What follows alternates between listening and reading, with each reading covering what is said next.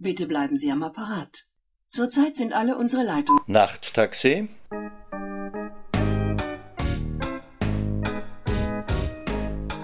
Nachttaxi ist der Literaturpodcast von Martin Auer. In dieser Ausgabe hören Sie Folge 2 des Romans Küss die Hand, gute Nacht, die liebe Mutter soll gut schlafen. Lieber Gott, ich möchte so gern, dass die Swoboda-Trudel meine Freundin wird. Dann sind wir zwei Trude. Wir sind vier in der vierten Volksschule, aber die Martha mag ich nicht so. Die bildet sich so viel ein, weil sie eine Reichsdeutsche ist. Und die Annemarie, die haltet immer entweder zur Trude oder zur Martha. Die ist eine Fade. Die Trudel ist die lustigste. Heute hat sie mir am Schulweg ihre Mutter gezeigt, weil die hat noch eine Mutter. Die Osse und ich und noch ein Bub, wir sind überhaupt die einzigen richtigen Weisen hier, weil die anderen, die haben noch alle irgendwen, aber oft im Ausland. Und die Mutter von der Trudel, die war ganz dick eingepackt in lauter Quant, und Strohpatschen hat sie angehabt über den Schuhen und hat Zeitungen verkauft, weil eine andere Arbeit kriegt sie nicht, hat die Trudel gesagt. Aber wenn der Hitler kommt, dann wird sie eine anständige Arbeit kriegen. Und zwei Brüder hat sie auch, die Trude, die müssen sich verstecken, weil sie Nazis sind. Die Nazis sind nämlich nicht erlaubt bei uns, aber in Deutschland schon. Dort sind sie sogar an der Macht. Aber hier werden sie auch an die Macht kommen, und dann werden die Leute nicht so arm sein. Und die Brüder von der Trudel können dann heimkommen. Lieber Gott, es gibt so viele arme Leute und Arbeitslose. Und die Ausgesteuerten, die bringen sich um, die keine Arbeitslose mehr kriegen. So wie die Bongrads bei uns im Haus. Die haben sich umgebracht, weil der Vater schon so lange arbeitslos war. Den Kindern haben sie ein Schlafpulver gegeben, allen fünfen, und dann haben sie die Matratze auf die Erd gelegt und das Gas aufgedreht, weil, wenn man am Boden liegt, dann geht's schneller. Dann hat man sie gefunden, die ganze Familie tot. So sind sie auf den Strohsäcken gelegen. Die Emmy war sogar der Ossi ihre Freundin. Und im Schoreshof hat sich auch eine ganze Familie heimtrat, weil der Vater ausgesteuert worden ist. Und dann ist die schwarze Fahne herausgehängt worden. Die Mama war auch nicht reich, aber die Arbeitslosen sind noch ärmer. Im Gemeindebau wohnen überhaupt keine reichen Leute. Nur die Bieringer bei uns im Stock, die waren Beamte. Die haben sogar eine Bedienerin gehabt einmal die Woche. Wenn sie singen können, dann haben sie es besser, die Arbeitslosen. Dann können sie in den Höfen singen. Ich bin ja nur ein armer Straßensänger und suche irgendwo ein bisschen Glück. Die Straße dicht, sie wird immer länger, doch in die Jugend führt sie nie zurück. Dankeschön, Dankeschön. Das haben sie immer gesungen im Hof. Und dann hat die Mutter manchmal was runtergeschmissen wenigstens ein paar Groschen, dass sie sich wieder schleichen. Aber wenn alle alles miteinander teilen würden, dann tät es nicht so eine Armut geben, gell? Lieber Gott, ich möchte so gern die Armut abschaffen. Ich will den Leuten sagen, dass alles allen gehören soll und dass alle arbeiten und keine sitzen faul herum und lassen die anderen für sich hakeln. Dann wird genug da sein für alle. Und wenn du mir hilfst, dass wir das alles ändern können, lieber Gott, dann gebe ich dafür meine Puppen her. Dann opfere ich sie. Sonntagnachmittag gibt's keine Aufgaben. Da müssen alle nach dem Essen sofort hinaus in den Hof, egal ob es kalt ist, außer es regnet wirklich ganz stark. Bis halb vier darf niemand ins Haus hinein, bei strengster Strafe. Da hält die Liebmutter ihre Mittagsruhe. Wer fürchtet sich vom schwarzen Mann? Niemand. Mutter, wie weit darf ich reisen? Amsterdam. Vater, Vater, Leimatscher, wo ist leer? Die Buben wollen nimmer mitspielen, die spielen lieber Fußball. Wer hat denn da so geschrien? Der Flicker Hubert hat den Bein auf die Nase gekriegt, jetzt bliert er. Der Flicker Hubert hat kein Taschentuch. Das hat er drin vergessen. Und jetzt hat er Nasenbluten. Der geht ja ins Haus rein. Der traut sich was. Aber er braucht halt das Taschentuch. Natürlich erwischen sie ihn. Hinknien muss er sich gleich dort, wo sie ihn erwischt haben, bis die Liebmutter ausgeruht hat. Und das Blut rinnt auf die Stiegen. Lieber Gott, ist es schlimm, wenn ich ein bisschen schwindel? Es sind ja keine richtigen Lügen, was ich erzähle, nur so Geschichten, damit sie nicht glauben, ich bin so eine Fade. Ich hab gesagt, ich bin gar nicht wirklich die Sokop-Trude. In Wirklichkeit bin ich die Tatjana Sirminov und eine russische Großfürstin und tu nur so, wie wenn ich die Sokop-Trude wäre, damit sie mich nicht finden. Weil ich doch vor der russischen Revolution geflohen bin.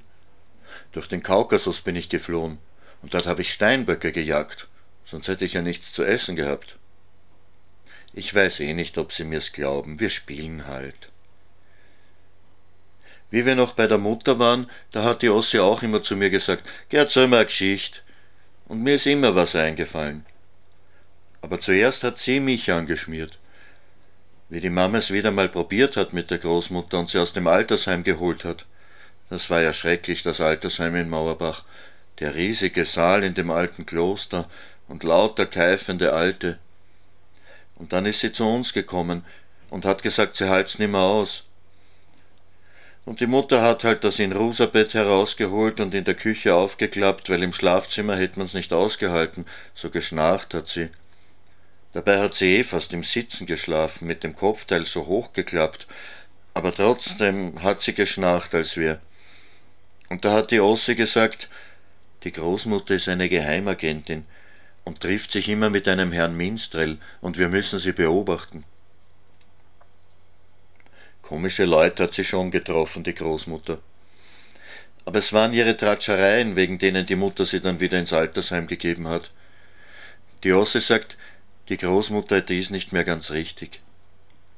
Da war so eine Alte, in den Hütten bei den wilden Siedlern, die haben da gehaust ohne Verein und alles in Hütten aus alten Ölkanistern, und da hat die Großmutter immer diese zerlumpte Alte besucht mit dem keifenden Hund.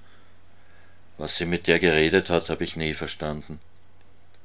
Aber das Kreuz habe ich immer machen müssen vor der Marienstatue, weil die Großmutter war katholisch, die Evangelischen machen kein Kreuz.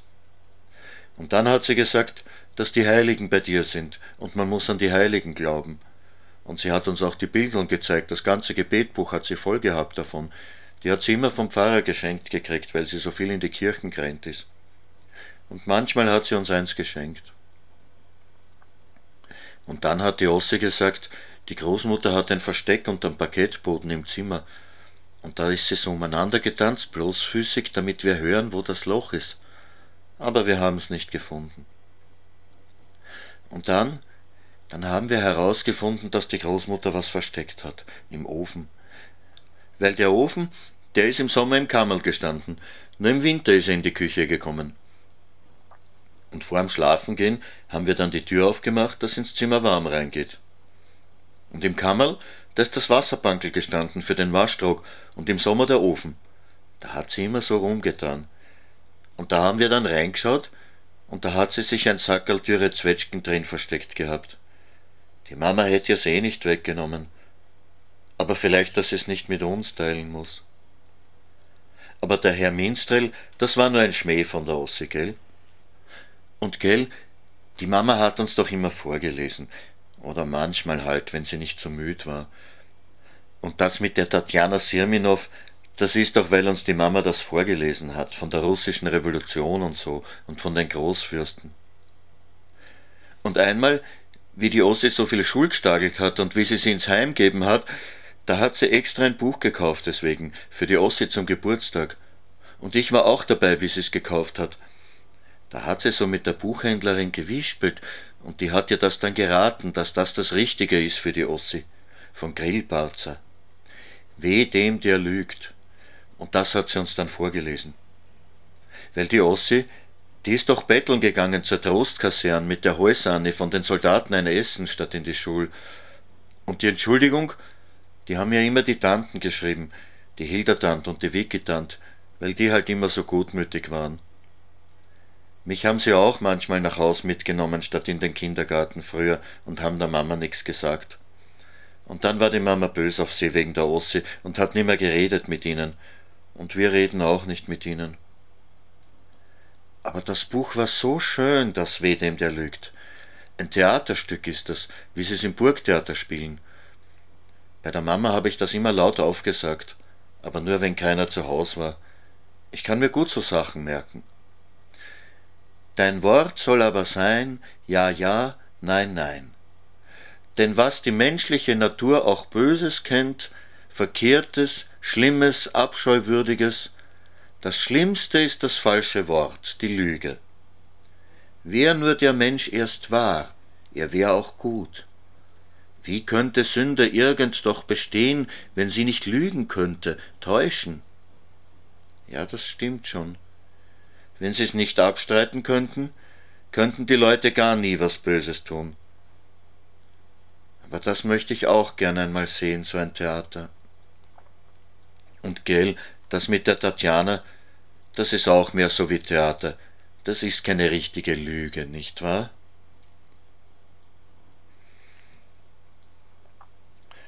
Der Vater meiner Mutter, der Jakob Sokop, hat also sieben Geschwister gehabt, die ihn überlebt haben. Vier von ihnen habe ich gekannt. Die Rositant nur flüchtig, die habe ich nur ein einziges Mal gesehen, und da war ich noch sehr klein. Aber den Otto-Onkel, den habe ich gekannt, der war das jüngste der Geschwister. Der hat mir einmal Mannerschnitten mitgebracht von einem Wirtshaus am Riederberg, die haben fürchterlich nach Zigaretten geschmeckt, weil die dort jahrelang in der verrauchten Luft gelegen sind. Und die Hildertant und die Wikitant, die Hildertant und die Wikitant, das waren für mich meine Großmütter.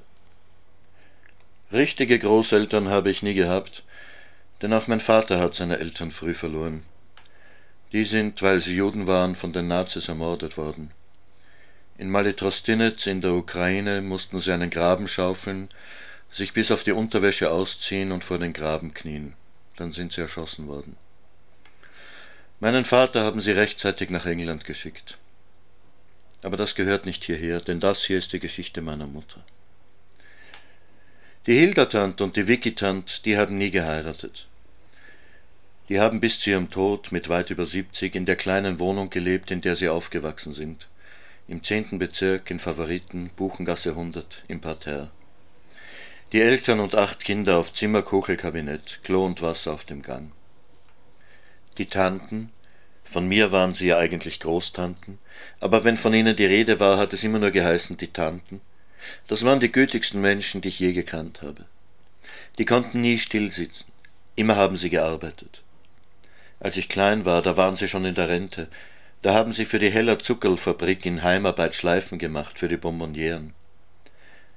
Wenn sie uns besucht haben, sind sie gleich in die Küche, das Geschirr abwaschen oder haben Staub gesaugt, aber vorher haben sie ausgepackt, was sie mitgebracht hatten.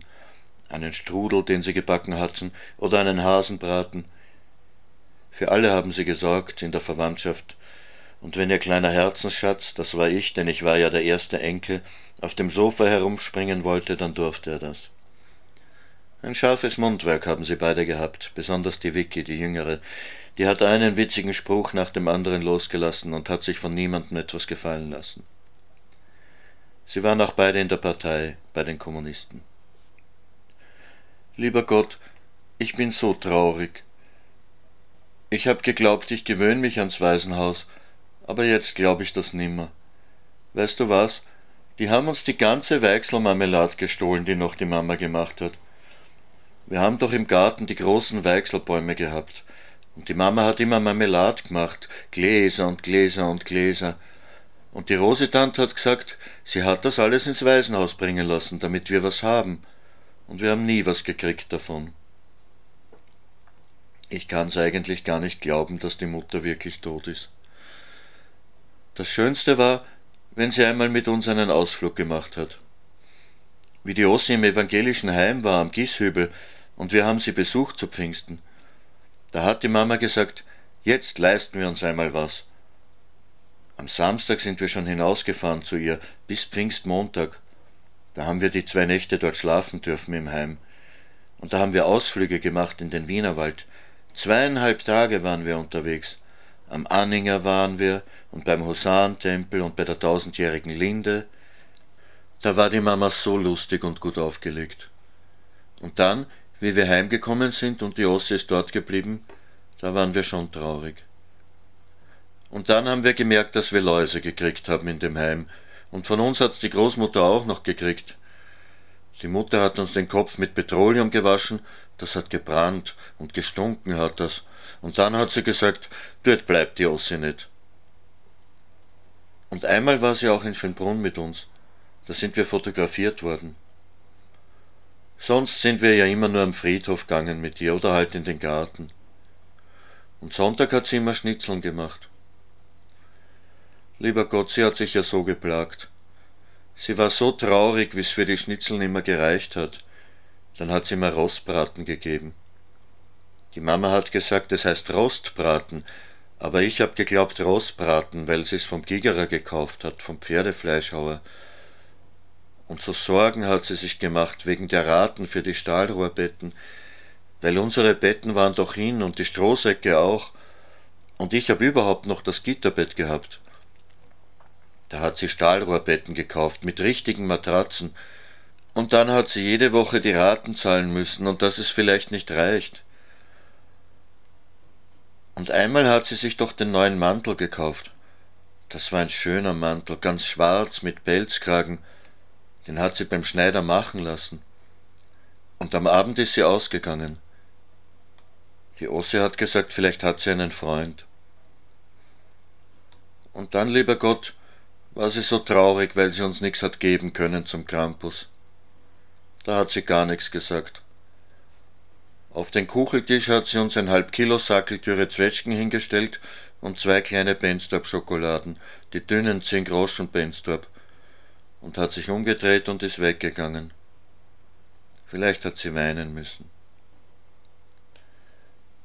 Früher haben wir vom Campus immer einen ziemlichen Sack gekriegt. Ich hab eh gewusst, dass das von den Tanten war aus der Buchengasse. Aber jetzt war sie ja zerstritten mit denen wegen der Osse, wegen der Schulstagelei, und mit der Rosetant war sie auch zerstritten, weil die wollte ja immer das schlechte Fleisch zubehauen, was ihre Kundschaft nicht genommen hat in der Fleischhackerei. Und da hat die Mama nimmer eingekauft bei ihr. Da war sie halt ganz allein. Zu Weihnachten haben wir schon einen Christbaum gehabt. Und es ist auch ein bisschen was draufgehängt. Und da hat sie uns zwei Bände Grillparzer geschenkt. Weil das erste, das war ja nur so ein Reklamheftel. Die anderen kommen später einmal, hat sie gesagt. Ich hab so eine kleine Puppenkredenz gekriegt. Die hat sie billig gekriegt, weil die hat der Vater von der Janne Gretel gemacht für die Gretel zu Weihnachten. Die hat von ihrer Tante ein Puppengeschirr versprochen gekriegt. Und dann war die Kredenz zu klein für das Puppengeschirr. Da hat er noch schnell eine größere gebaut und die kleine mit den schönen Verzierungen, die hat die Mama gekriegt für mich. Und ein Pupperl aus Zelluloid hat sie mir gegeben, das hat sie von einer Arbeitskollegin gekriegt, mit einem ganz flachen Kopf, weil da früher die Haare drauf waren. Die hat wenigstens gut Kopf stehen können. Das waren unsere letzten Weihnachten, lieber Gott. Ausgehsonntag. Da gibt's wenigstens was Gescheites zu essen bei der Rositant. So was sind sie denn, Fleischhacker? Sonst ist sie ja schon geizig, die Rosetant. Aber beim Essen wird nicht gespart. Der Peppi-Onkel, der wäre ja ganz lieb, aber der hat nichts zu reden. Der trinkt sein Achterl und noch ein Achterl und ist immer leicht im Öl. Zuerst kommt auf den Tisch die Rindsuppen.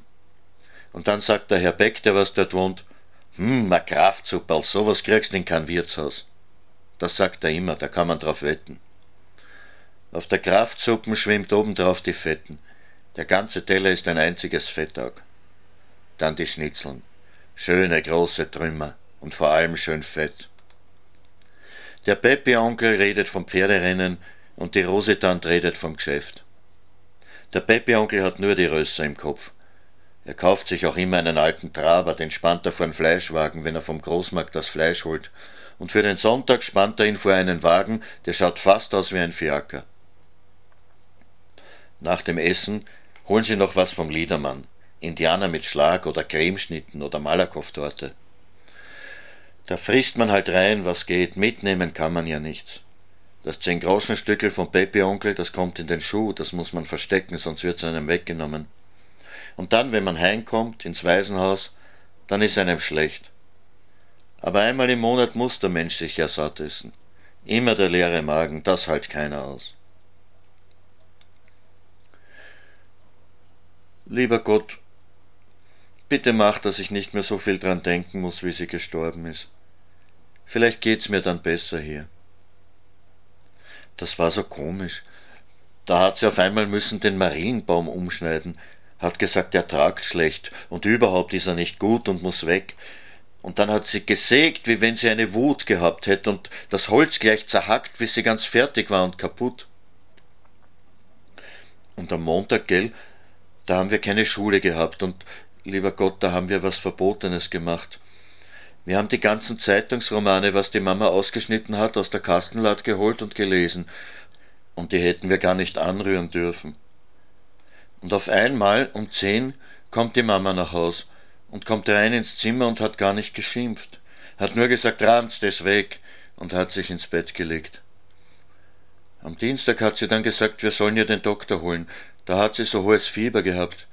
Sie hat gesagt, weil sie so geschwitzt hat beim Baumumschneiden, sie hat sich verkühlt. Und der Doktor hat gesagt, sofort ins Spital. Da ist sie ins Triester-Spital gekommen. Und da ist die Frau Jaworek zu uns gekommen, die hat alle Betten abgezogen und die Schmutzwäsche mitgenommen und alles gewaschen bei sich zu Haus. Das hat sie uns erst ein paar Tage später zurückgebracht, trocken und gebügelt. Am Mittwoch haben wir die Mama gleich besucht, da hat sie noch geredet mit uns. Zuerst ganz normale Sachen und dass sie Rippenfellentzündung hat und dann, dann starrt sie die Ossi auf einmal so an und sagt, ich hab das eh gesagt, gell? Hab ich das gesagt? Und die Ossi hat halt gemerkt, dass sie so aufgeregt ist und hat gesagt, aber ja, ja, hast das eh gesagt. Und dabei wissen wir gar nicht, was das war, was sie uns hat sagen wollen.